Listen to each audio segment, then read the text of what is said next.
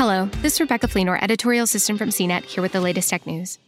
AMC has again delayed the reopening of its nationwide movie theaters amid the coronavirus pandemic. Theaters in the U.S. will reopen in waves, with the first now planned to open in mid to late August, AMC said Thursday, citing delays in movie release dates. This new timing reflects currently expected release dates for much anticipated blockbusters like Warner Brothers' Tenet and Disney's Mulan, as well as release dates for several other new movies coming to AMC's big screens, AMC said in a statement. Some of the year's biggest movies have been continually delayed, including DC's Wonder Woman, which is now scheduled to launch in October, Christopher Nolan's Tenet, which has been delayed indefinitely, Disney's Mulan, which has been pushed back to August, and Marvel's Black Widow, which is now set for November.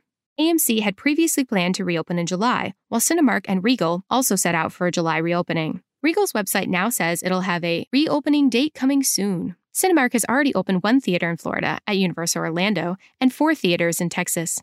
We will continue the phase reopening of our theaters soon, with more openings to follow as new releases become available, Cinemark said on its website.